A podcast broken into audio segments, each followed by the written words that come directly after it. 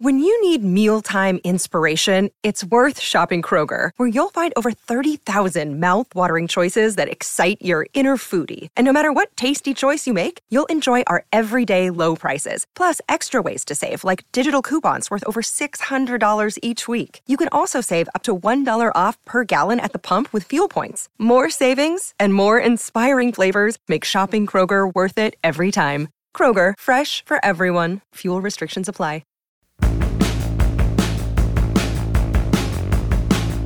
Well, hello. This episode is brought to you by Live Casino, and I am Matt Williamson coming at you here. Um, couple little tidbits here. It's going to be strange weeks coming up. Uh, I've been traveling a lot with kids volleyball coming up, and just got back. And then I mentioned I did that podcast from the uh, from with the parade going by, and then I'm going to go to the Combine after that. So, um, anything you guys want in particular, let me know. Uh, I'm sure next week we will concentrate on stuff from the Combine without question. Um, but I found these two little nuggets, and I'm not here to fight with people on the internet or anything, but The Athletic and Pro Football Focus, and you'll start seeing this heavy, you know, every team's team needs, off-season preview, how much cap space do they have, all those type of things. And hey, that's right up my alley. So that's why I read them. I like to hear other people's opinions. And I'm going to tell you guys basically, do I agree or disagree with this stuff? So in today's episode, it's a two-parter as always. Let's start with how, how Pro Football Focus addressed the Steelers, and they have a couple categories for every every team. You know, biggest team need, player that player to retain, cut candidate, franchise tag candidate. Uh, pull back the curtain right away. There's no franchise tag candidate for the Steelers. Good, fine, no big deal. Um, okay, projected cap space for the Steelers, about eighty-one point five million dollars. That's seventeenth. I'm not sure exactly how they don't lay it out, how they project to get to that eighty-one. I assume there's some cuts in there, but I've been telling you, they have space. They have money to spend. They're going to be about middle of the pack when it's all said and done, with the ability to open up some more room if there's somebody they love. Um, and number of picks in the N F L draft. This is one thing we haven't talked about. They only have seven. They have four in the top one hundred. We know they have three in the, what, top forty-eight, two in the top thirty-two, but seven overall. If you haven't looked at their picks this year, there's a real gap in there. There's some barren spots, some desert area. That that's not the only reason I've brought this up, but we've talked about it a little bit, that at seventeen, if there's three or four, if there's not someone that's just screaming at you, you have to take me, I'm the only tackle available, I'm by far the best corner out there, can't believe player X is still there, I'd love to see them move from seventeen to twenty and pick up a future pick, an extra third. That doesn't sound like much. And in this draft, I don't think it's that big a deal going from seventeen to twenty or twenty-one or nineteen or in that neighborhood. Because I think there's going to be, I have a strong feeling as we sit here in mid-February that when seventeen shows up, or when the middle to slash beginning of the back end of the first round shows up, I have a feeling there's going to be a lot of similarly graded players. That's just how this draft is shaping up to me. I'm not super impressed with the top of the draft, not super impressed with the quarterback draft, but the quarterbacks I think will all be gone, the four, the top four. And I think there'll be a handful of nice things to pick from. And again, it might shock you what you can get in return moving from seventeen to twenty, seventeen to twenty-one.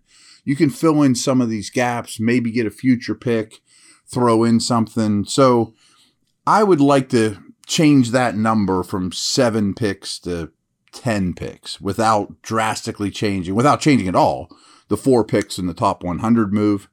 And also, the thirty-second pick, I've had a lot of you guys ask me, well, thirty-two is going to be a lot easier to move than seventeen, right? Uh, in theory, sure, you know, because thirty-one picks go on the board, everybody retreats to their their caves, you know, their, their war rooms. Oh, let's call the Steelers. It's like holding the first overall pick. Yeah, that's true. And yes, there's a twenty-two hour period or whatever, where I'm sure their phones will ring like crazy, or, you know, but trading from seventeen isn't hard either on draft day. I mean, how many – these teams have done this a lot. You get fifteen minutes on the clock. You're talking to people the whole time anyway. So it's not like getting out of seventeen is so much harder than getting out of thirty-two. It just depends who's there and who's interested in all, all cases. So either or both of those moves, seventeen or thirty-two, moving backward, I hope is very much, not necessarily in the plan, but on very much in the mix, you know, that that could be a strong possibility because I don't want just seven picks in this draft. I'd love to get that number to nine, something like that, and maybe an extra pick next year. And I'm not talking about seconds and, you know, firsts and stuff left and right, but an extra fifth, you know, a fourth, something along those lines. Uh, pick up an extra guard you didn't see coming, something like that. Um, but anyway, I'm going to come back to...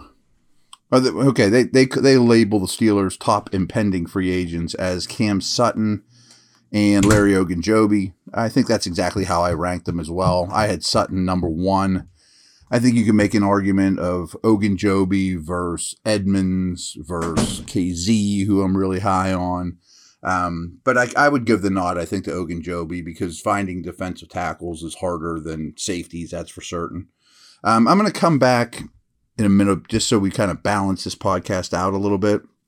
But I'm going to skip ahead to what Mark Kaboly descri- described as the Steelers' greatest offseason, greatest position of need, offensive line. And I'm not going to read it verbatim, but I agree with Mark to some degree. Um, I would not say offensive line is their position of greatest need, and I assume that was the assignment.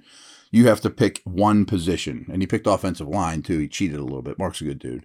You know, he didn't pick center. He didn't pick left tackle. He took offensive line, which is five human beings on the field. It's five elevenths of the field. I mean, that's so everybody has an offensive line need. But I like what he says here to start here. He says, take your pick, offensive line, cornerback, inside linebacker, and defensive line. So I always find these things interesting, and, you know, I've written for many websites, including, you know, E S P N for ten years. So what it means, to, it depends. It's almost like two ways of phrasing it. Like if someone asked me, what's the Steelers' greatest need? Well, I'd say, well, right this minute, only looking at the human beings that are under contract, I would say inside linebacker. Like as it stands right now, I'm going to battle with Robinson, maybe Jack, maybe not. You know, that's pretty lean. But I can also find one to live with, or, you know, you know, I can't just be like, well, just pick up a left tackle anywhere. So a couple things here is, you know, Mark also mentions it's highly unlikely they'll go the free agency route for offensive line, leaving the draft as the main avenue, which I think makes sense as well. I mean, maybe you're bargain basement shopping for offensive linemen, which is never a good move. That never happens. Maybe you bring back a couple of those dudes that were backups last year. And that's the key to me is I can live with this five. I can't live with the depth. And I think you want to continue to build depth as well as raise the talent level. Um, I didn't know where it was from, so I didn't quote it exactly. But I did see a chart yesterday saying they showed every Steeler offensive lineman, and they combined sacks allowed plus penalties that they committed. And if you look from right tackle, right guard, right and center, they're very, very good numbers, very respectable numbers. James Daniels didn't allow a sack all year by these numbers, and I think they were Pro Football Focus, but don't quote me on that. But Moore and Dotson's numbers are pretty high. They're both quite high, which I don't think should shock anybody either. Um... Moore's the one I think you can look at and be like, is he a starting left tackle or not? And I could probably make a case for both because a start, a quote, starting left tackle isn't the greatest praise in the world when you need thirty-two of them. Trust me, there's not sixty-four of them roaming the earth, sixty-four, t- quote, starting tackles. And I get a kick out of this too. Like all these draft nicks, hey, myself included, they'll look at these tackles coming, you know, at the Senior Bowl, at the Combine coming up. Yeah. He's really a guard. Uh, his arms are a little short. He's only six foot four, you know, not prototypical left tackle. That guy's a guard. Well, that's fine, but turn on the Red Zone channel every Sunday, you're going to have a lot of those dudes playing tackle. you know, again, there's not sixty-four of them.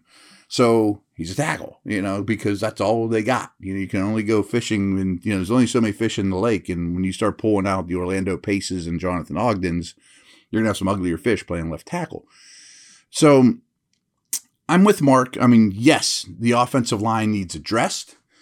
I don't, I can live with the top five starters, but boy, would it have a ripple effect if you could draft a left tackle in the first round or early second round that turns into a, one of those truly starting, basically top half of the league starting tackles. Cause then Dan Moore and Dotson are battling for your left guard spot. And Dotson, the other thing, though, is Mason Cole's the oldest starter on this group, and I think he's just turned twenty-eight. So these guys are all going to get better, too, but the ceiling just isn't there. You know, I mean, a first-round tackle, the thirty-second tackle that needs to add some strength would have a massive ripple effect of now Moore's my sixth guy. I also have some theories now, too, that maybe I'm not bringing back Zach Gentry, and maybe we'll talk about that tomorrow. And I want to play more six offensive linemen, you know, with the, the rookie tackle, DeJuan Jones from Ohio State, something like that as my sixth guy while he learns. And then eventually that becomes Moore's job, or Moore is your starting left guard. You know, we've talked about this a lot. So I'm not fighting that offensive line is not their greatest need. Well, I kind of am, because as the way the team is constructed right now, I know five offensive linemen that are coming back. And compared to the rest of the league, I'm happy enough with that. Can I upgrade a tackle? I'll always be interested in that. And in this team, it would definitely have more of a ripple effect than just, boy, they had added a mid-first round left tackle to the mix, and that's an upgrade. It's better than what they played with, because I do think you could upgrade at two spots by doing that. One of them might be your sixth lineman. One of them might be your left guard. And You know, and I'm also not opposed to drafting some sort of interior offensive lineman. Brings us back to the old conversation of, well, if you trade down at seventeen, if you trade down at thirty-two, maybe you get that guard center combo in the third or fourth round that you didn't think you had room for before, you know. So these things all play hand in hand. But if you're sitting there at seventeen and there's a franchise guy there at left tackle, that's probably my pick over any other position. I don't know that this draft sets up that way. Most drafts don't. The guys that are basically no-brainer prospects don't usually last to seventeen, and I think in this draft they're going to get driven up more than ever. All right, we'll be back, and then I want to go over these Pro Football Focus conversations here.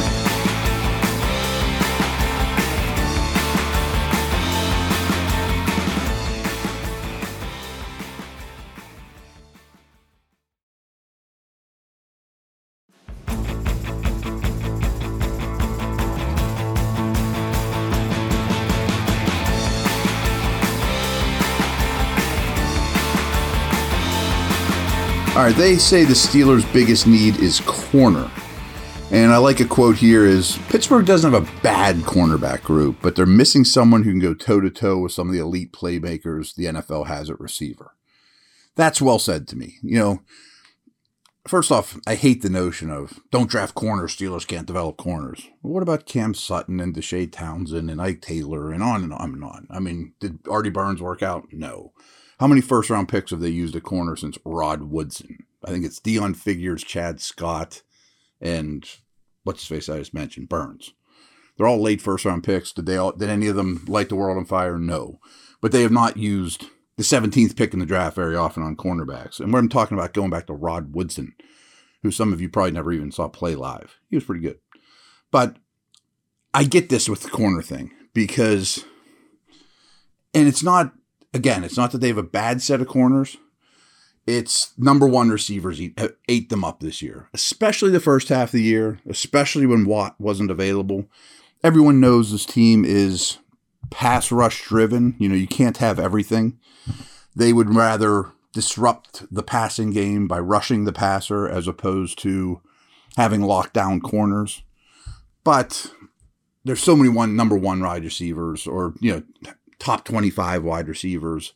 And if they're going to come against the Steelers every time and have big days, well, that needs corrected. So I'm not fighting them that the biggest need is corner. But they go hand in hand with it as the player to re- retain should be Cam Sutton. And they don't say these words, but I think we all would love to keep Sutton and draft a corner.